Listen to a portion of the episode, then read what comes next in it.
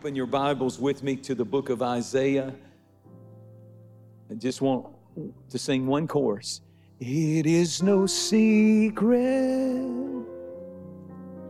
what God can do,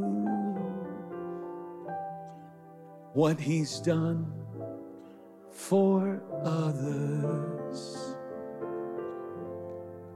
He'll do for you and you and you and you with arms wide open. There's no hesitation on his part. He'll pardon you. Ooh. I hear chords. It is no secret. You know why this song's precious to me is my daddy used to sing it. Mom, dad used to sing this before he had preached, didn't he? A lot. Isaiah 53. Who has believed our report, and to whom is the Lord the arm of the Lord revealed? He shall grow up before him as a tender plant, and as a root out of dry ground. He will have no form of comeliness or handsomeness. And when we see him, there's no beauty that we should desire him. He is despised and rejected, a man of sorrows, acquainted, with grief. And we hid, as it were, our faces from him. I'll give you my title in a moment. But he asked two questions at this. This is a prophecy chapter concerning the crucifixion of Jesus. It, he, the next part of the verse, he was wounded for our transgressions and bruised for our iniquities. And on and on, the gospel presented thousands of years Jesus on a cross before he would ever go to the cross. And it begins by asking two questions Who has believed his report? Who believes it? Who, has, who, has, who believes it? And to whom because whoever believes it, that's to whom the arm of the Lord will be extended. And he'll grow up before them as a tender plant, as a root out of dry ground.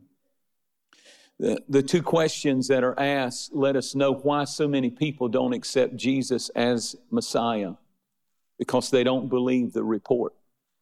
They, they are full of unbelief. Therefore, the arm of the Lord does not extend to them because of their unbelief. He will, he will be, it's a metaphor, a root out of dry ground. He's trying to draw a mental picture. Isaiah sees something. He sees Messiah is coming, but he says this is different. The atmosphere, the, the environment in which he will be planted into will not be conducive to growth. He will come out of extreme adverse conditions, but those adverse conditions will not determine the outcome. You may be facing adverse circumstances, but they do not have to determine the outcome of your life. You may have come out of a troubled home, family. You may have come out of abuse and pain and you may be in a mess right now, even while I'm speaking to you, wherever you're watching this or hearing this message. But he emphasizes the unfavorable conditions the Messiah would appear from. That's a pattern, that's a Bible principle. He is not moved by the unfavorable conditions that we struggle with. And it may feel like you've got a son or a daughter, a mom or a dad that it's just not the condition that God could really do anything in their life. You don't understand the principle that He's a root out of dry ground. He, doesn't, he does not need anything from that person for him to do what he does. Whew. Hallelujah. He mentions the lack of physical attraction concerning Jesus that he would not possess that he would not fit the stereotype of previous Jewish leaders. For example, David, the Bible said, was handsome.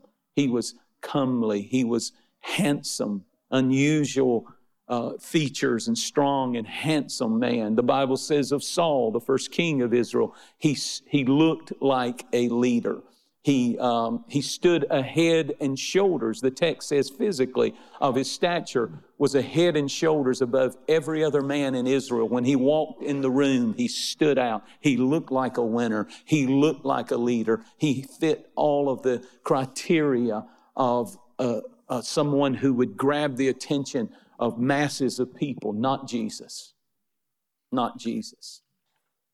He will come out of power. He will come to power out of dry ground, barren. It's a description of someone who would appear to look like they do not have much of a chance to survive, not to mention to thrive and grow and take over the world.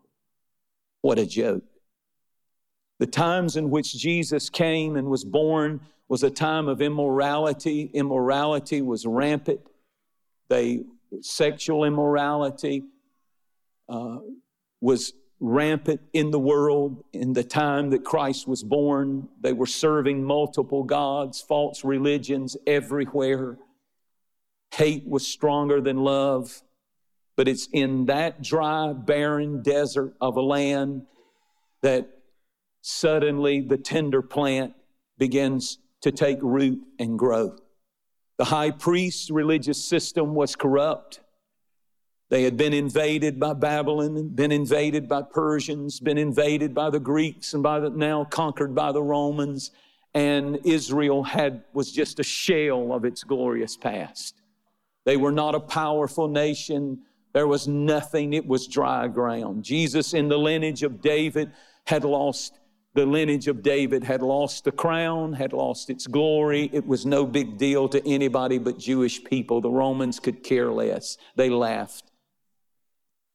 You have to understand that had he descended from Caesar, had he descended from uh, uh, Pharaoh or some powerful person who had armies and wealth and power, that might have given him a little chance to actually become someone that could change the world. But this is just a root out in the desert. It has no hope. There's nothing in the circumstances around it that will cause it to grow up and be anything.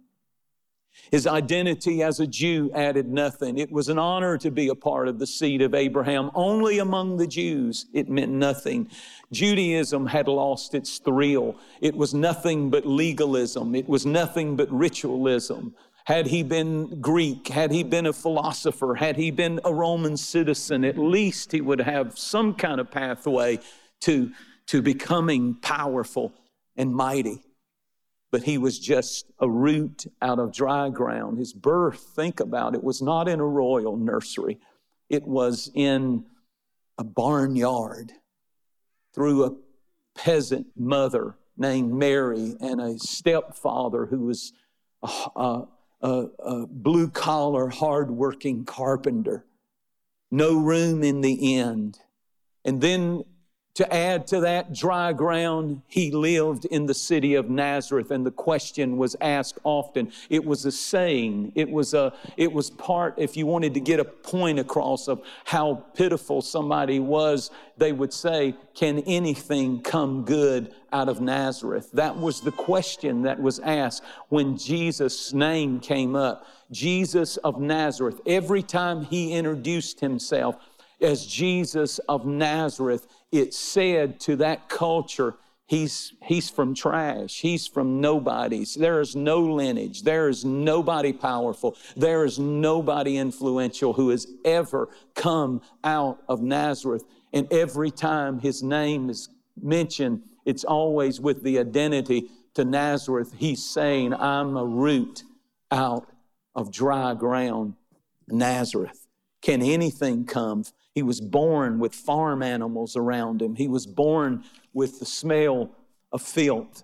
He is in dry ground. And you'd think, okay, if you if you don't have anything much going for you, surround yourself with winners, right? The disciples he chose did nothing to build his prestige or his his his his stature had he chose some men of renown had he chose some super highly successful people if, if he had found somebody at least that had a degree in theology and philosophy if he could find somebody who, who could speak publicly. I mean, if you're going to take a message to the whole world, you might need a professional TED Talk type guy that could really bring it, you know, and wow the congregation with his verbal skills. And, and he gets fishermen and cussers and fighters and, and they had BO and they, they, they, they, they were no names. They were just normal people, teenagers, crazy kids. And, and, and, and he says, I, I, I choose you, follow me. I choose you, follow me.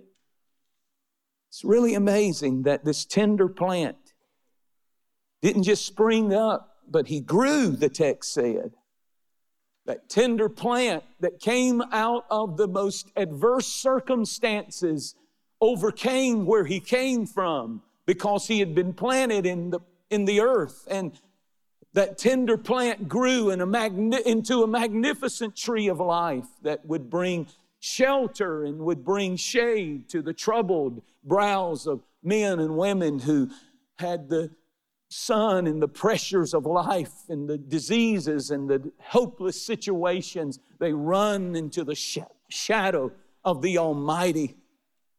And they find the secret place where there's healing and there's help and there's hope through Him, through those conditions, out of that place of obscurity, in the middle of barren, dry, dry ground comes the root the tender plant didn't die. I want to announce this morning he still lives. The root out of dry ground is still alive. It's easy to get your eyes on this world and you see all the craziness, the woke culture, you see everything that's going on. The evil is called good, and good is called evil. And nowadays, it's almost like you, uh, you, you feel like this, this is just, world is so wicked and so evil, and we get discouraged and we forget He didn't come into a perfect society and He came into dry ground. So if the schools and the universities have kicked God out, and, and it's, you know what? That's just dry ground for Jesus to be planted, and He'll prove it again. I don't need anything to change this. All you need to do is what you're doing fast and pray and seek me, and then get the seeds of the Word of of life and start planting Jesus everywhere. It's dry, it's barren, it's lifeless. We don't give up on people. We don't give up on them because they're, they're in the middle of a dry thing. Even if they are resistant, even if they're defiant, if they don't like it, God don't play fair. I know that's terrible English, but God doesn't play fair. Wrong place, wrong time, born into the wrong background, wrong connections, but he survived. The root lives, the tender plant lives. And if he ever gets room in any condition, it doesn't matter how bad it is, he will start growing. Why did he grow? Because he was God manifest in the flesh. He needs nothing outside himself to survive. He is self existent. He did not need the help of men to survive. He did not need political connections to survive and thrive. He did not need royalty acknowledging him. He did not need CNN or anybody else to make him man of the year or Time magazine. He didn't need position, power, wealth. He didn't need any of it, and he still doesn't. He can do it all by himself. He's God, and he was manifest in the flesh. He does not need soil that's fertile to survive. He's the root out of dry ground.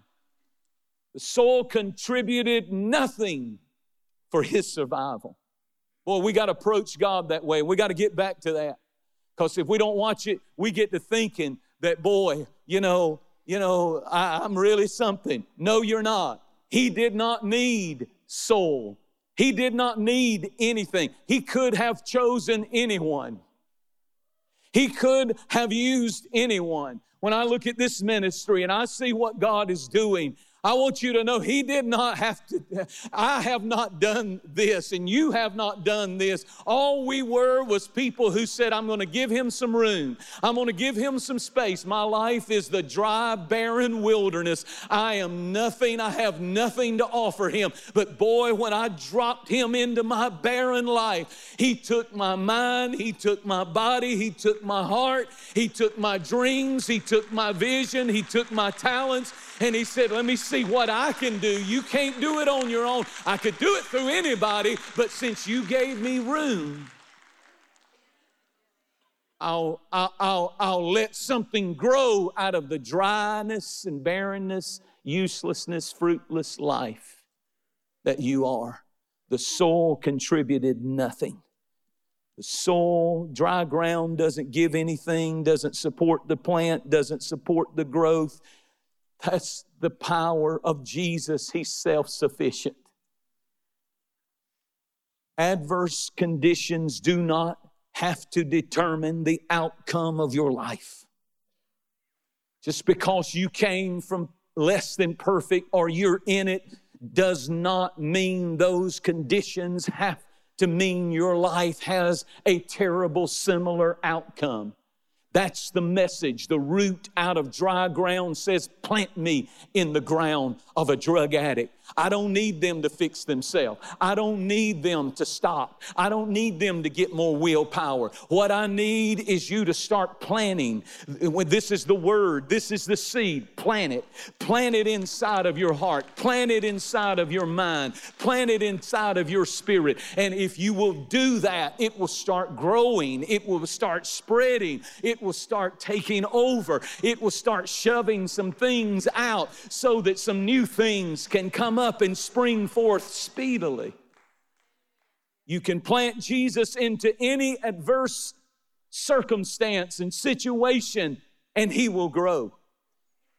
Plant him in any environment, and he will grow.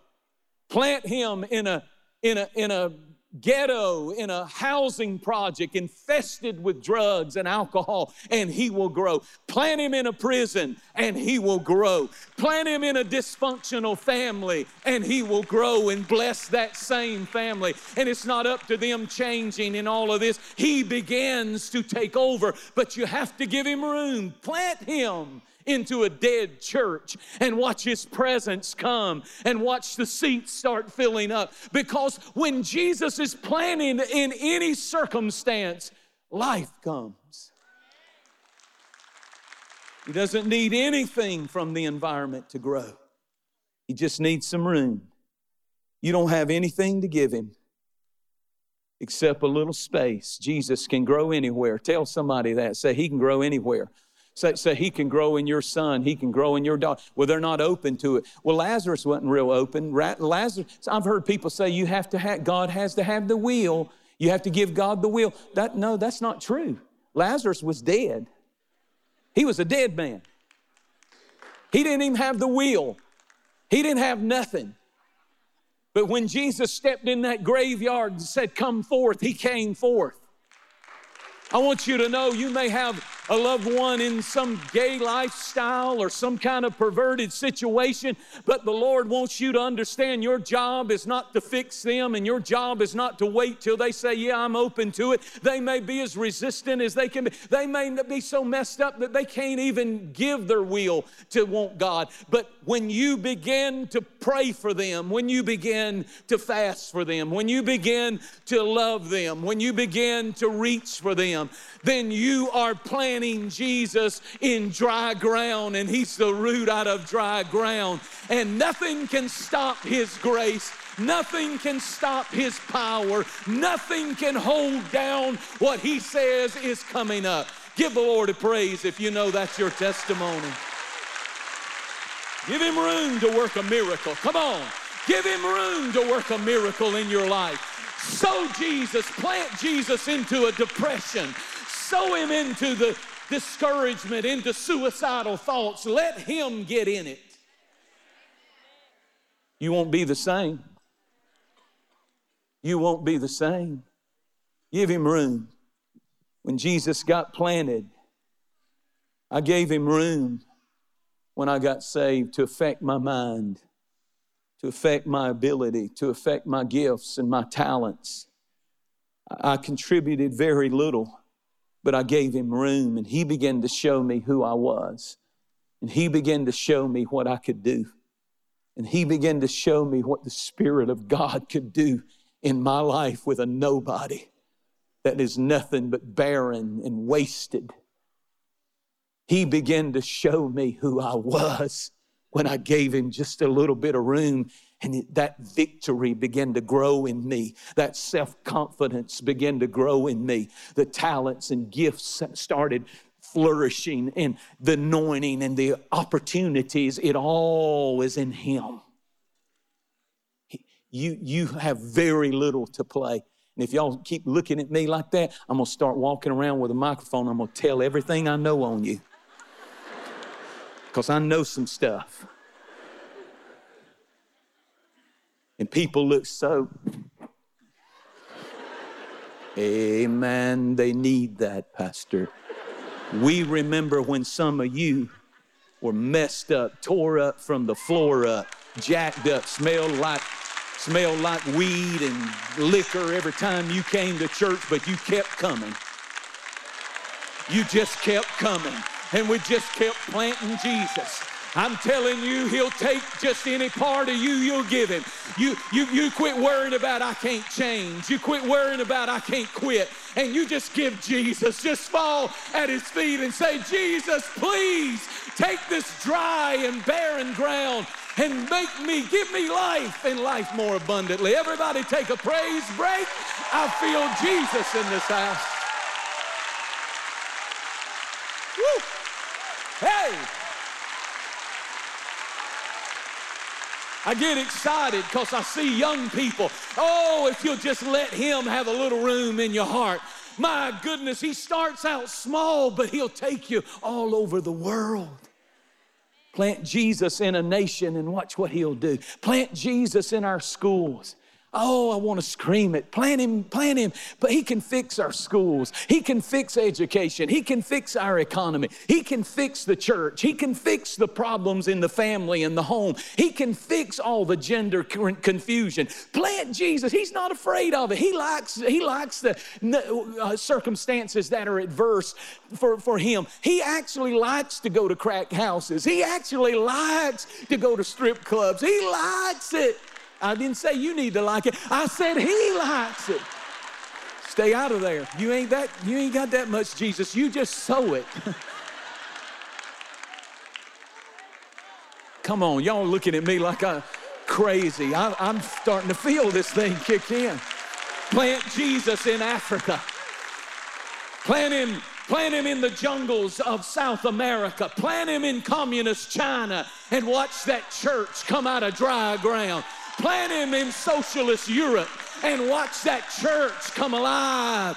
I'm not giving up on the world. I'm not giving up on the nations of the world. Plant him in Russia and they can say God's not real, but watch him. Watch him. He doesn't need the government, he doesn't need the president, he doesn't have to have anybody. He just needs a space. Plant him in downtown Atlanta. Plant him in Southern California. That's what we did. And I get so aggravated when I go out there sometimes. It's just a crazy, godless. Money, money, money is their God. Things, homes, this, that, the other, just like Atlanta, just like here, just like everywhere people told me, now you're going to have to change when you go to California because and I walked in and I screamed like I screamed. I preached and I just plant Jesus and thousands of people showed up to the glory of God. It works wherever we go. I guess what I'm trying to say is don't you give up on anybody that you have on this fast on your mind because the Lord says, I am the root out of dry ground. You see no circumstances that show any positivity that Jesus is going to grow there. He says, You just keep planting me. Plant Jesus. and watch him grow. Plant him into the alcoholic. Somebody took the time to bring you Jesus. Somebody took the time to tell you about Jesus. Somebody took the time to witness to you. You know what they were doing? They were planning. It wasn't when you had it together. And so many of you that are lost that are here this week and you don't even know why you came to church this morning, but there's always in your mind when I stop doing this and when I stop doing that and when I get out of this, I love it. I love it that this church has people who, who sometimes, you know, they, all kinds of stories of people who are so far less than perfect, which includes includes all of us. But the reason God brought you here is it's not up to you to make it happen. It's not, I've got to do, I've got to do, I've got to do better, I've got to do better. It's up to you to really give your heart to God. And when you let Him get planted, he will, he, it's, it's like when you drop a, let's say you got a bucket of water and you take a big cinder block and you drop that bucket of water and it's full to the brim with water. But when you drop it into that, the water just boom, it just splashes over. It just, it just bellows over. And half of the water will come out when you drop that cinder block into that big bucket of water. And you didn't have to do anything but just let it drop. That's the expose. That's the that's the that's the power of God to just uh, push stuff over and out of us when He drops in. It's not even like you got to strain and struggle. When He, when the Holy, woo, I feel this. When the Holy Spirit drops in on you, boom, all that hate, all that bitterness, all that prejudice, all that addiction, all that past, all that unforgiveness, it just splashes out because He's so much better and so much bigger that those things just start leaving and exiting your life. Hallelujah. I said, Hallelujah. So, this song that we just sung a few minutes ago, I want to close with it. I want to tell you an incredible story, true story. It is no secret what God can do. What He's done for others, He will do for you. With arms wide open, He'll pardon you. It is no secret what God can do. You, you need to listen to me. There is an unusual anointing in this room for miracles, for deliverance, and for help. In 1949, Billy Graham went to Los Angeles, California, as basically he was known in the Baptist denomination as a young evangelist, but they had not heard of him nationwide or any worldwide, certainly not. He felt like God wanted him to put up his tent in Los Angeles and have a crusade in the middle of Hollywood and the city of LA. And he had a press conference, and a few came and they searched the papers the next day looking for PR that would help build the crowd. And not one article was written but there was a woman, once the revival started, it started and it was just kind of bumping along, a few hundred people. There was a woman who was a Presbyterian lady and she was a Bible teacher. Her name was Henrietta Mears. And she invited Billy Graham one afternoon while he was preaching that crusade to, to her uh, Hollywood Hills home there in California to speak to a group of Hollywood personalities, very influential, the biggest movie stars, some of them of that time. And there was a country western star by the name of Stuart Hamblen, who also hosted a local radio show live every day that covered all of Los Angeles. That's a picture of him. He was one of the biggest movie stars of that day and that era. He was infamous for his drinking and carousing with women and brawling and gambling. That was what he was known off of the movie screens. And he had a huge, huge, huge following. And that day at that lunch in that woman's home with several people, Billy Graham And this man, Stuart Hamblen, they connected and they took a liking to each other. And Billy Graham began to long to see this man who was far from God come to Jesus. The campaign went on for three weeks as he preached under the tent, and not one time did Stuart come and hear him preach. But he would call him, and they would eat meals, and they would talk and laugh. Just had to make a decision, Billy Graham did. At the end of the three weeks, his, his sponsors came, his, organiza- his organization people, and they said, um, We feel momentum is building this third week. We think we should go a few more weeks with the crusade. And Billy Graham had never done that before. And he said that he was hesitant because he had never done it before, but he said, I'll pray about it. And he said he prayed about it. This is Billy Graham's words. And he said he asked God for a sign. Should I go on with that meeting in Los Angeles? The next morning at 4:30 a.m., he received a call that awakened him in his hotel room. It was Stuart on the other line. He said, My wife and I, Susie, need to come see you this afternoon. Can we see you at your hotel? He met with them at the hotel and they talked about his life, how broken his marriage was, how messed up his life was, how addicted, bound he was to alcohol. And that night, for the first time, Stuart went to Billy Graham's crusade and broke and walked down the aisle and gave his heart to Jesus Christ and was gloriously gloriously saved.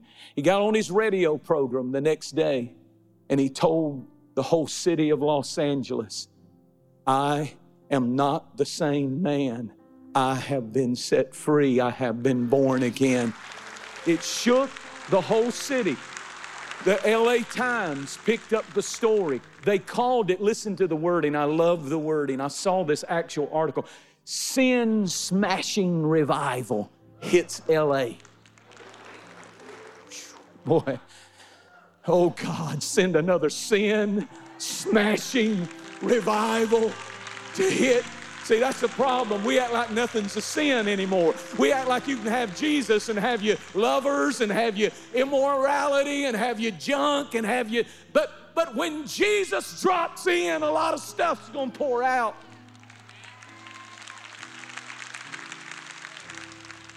Listen to this the tent revival went wild in article after article celebrity after celebrity, Hollywood's biggest stars were getting born again, were getting saved, and by the thousands they came. And it, it began, it was the launch of the Billy Graham Evangelistic Association that would go around the world and reach millions of souls. Shortly after that meeting moved to another place. Stuart Hamblen, this movie star, had a dear friend. His best friend was a man who was the largest movie star of that day. His name was John Wayne. They were neighbors and lived in the same neighborhood, and John had been off filming and had missed the whole revival of Billy Graham. For months, he had been filming on location. He came back into town, and Stuart said, I felt the need to go share with my friend how Jesus had changed my life. They had partied together, they had done everything that Hollywood had to offer together fame, fortune. And Stuart said he went to his home that night and he had gathered some of the other friends in the neighborhood because he hadn't seen them for months and they were having a dinner. And he said the subject came up and they all began to talk about, and this is the subject, how people can solve problems within themselves. And everybody had their own philosophies. Not one time was God or Jesus mentioned. And they got to Stuart Hamblen And they said, What do you think? He said these words. He hadn't written the song yet. But he said, It is no secret what God can do in a man's life. Two hours later, he went to leave. And John Wayne got up and followed him to the door of his mansion. And he said to Stuart, he said, You know what you said? It is no secret what God can do. He said, That's a powerful statement. It got me right here. You should go. John Wayne told him, this is his own words, why, where the inspiration came from. He said, You should go home and write a new song and call it, It is No Secret what God can do. This is a heathen telling. He said he left John Wayne's home, went a few houses down, sat down at his piano in his own mansion, and within 17 minutes, he wrote the words and the music. Because it is no secret I don't know what you're fasting for. Every time I walk over here, it messes me up. Because there's pictures that people started putting down in here, and I don't recommend you do it until we figure it out. We don't want this thing to catch on fire, but there's pictures in here of loved ones that somebody said it is no secret what God can do. I know the circumstances are not good. Oh, but He's the root out of dry ground.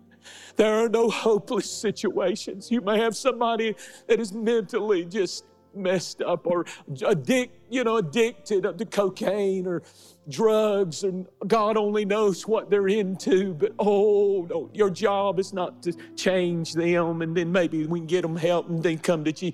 Your job is to plant Jesus, planting the chimes of time. I want to sing this a minute. Ring out the news, another day is through. Someone slipped and fell. I love this. Was that someone you? You may have longed for added strength, your courage to renew. Do not be disheartened. I have good news for you. It is no secret what my God can do. He's here right now. What He's done for others he'll do just for you, just for you. With arms wide open, he'll pardon you. Just like you are, it is no secret. What God? I got to sing the second verse and I'm done. Listen to these words. There is no night, let's flow with it. For in Him is light, and you'll never walk alone. Come on, sir. You'll always feel at home wherever you may roam. Listen to this, this is so powerful. For there is no power that can conquer you while God is on your side. Take him at his promise. Don't run for the door and hide. It is no secret. Do you need a miracle this morning? Come and stand. Do you need freedom this morning? Do you need God to do something you can't do? Are you in adverse circumstances and you don't know how to change them? In some area of your life, slip out of that seat and walk down. Humble yourself. Give him room. Don't be like the room keeper in the Bible, the Holy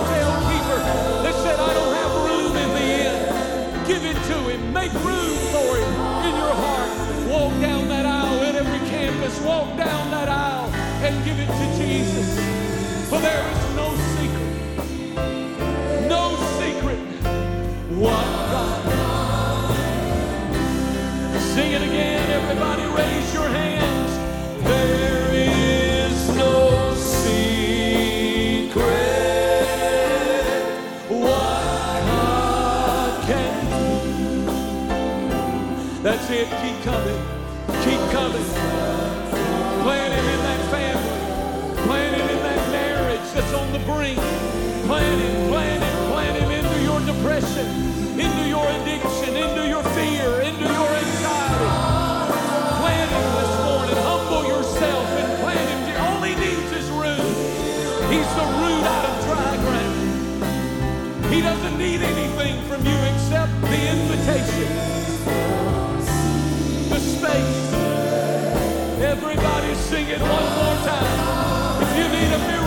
healing, if you need a miracle in your home or in your life, raise your hands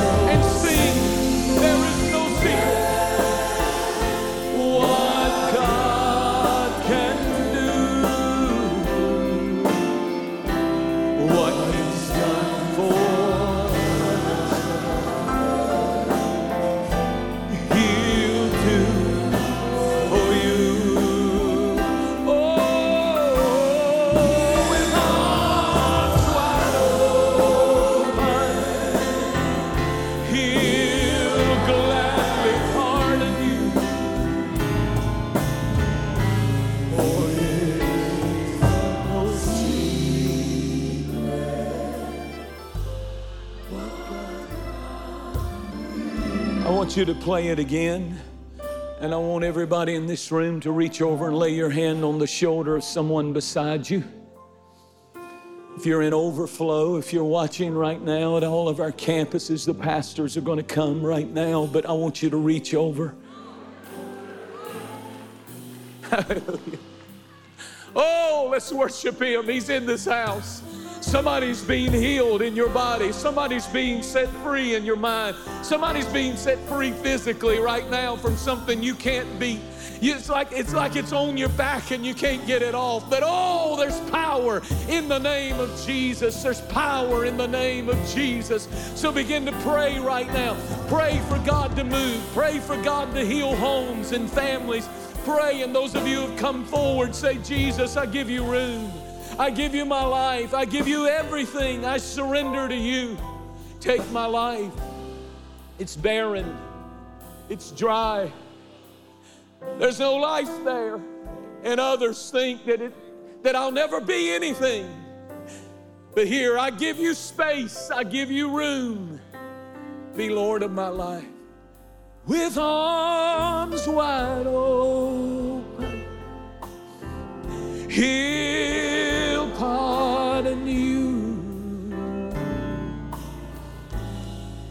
It is no secret what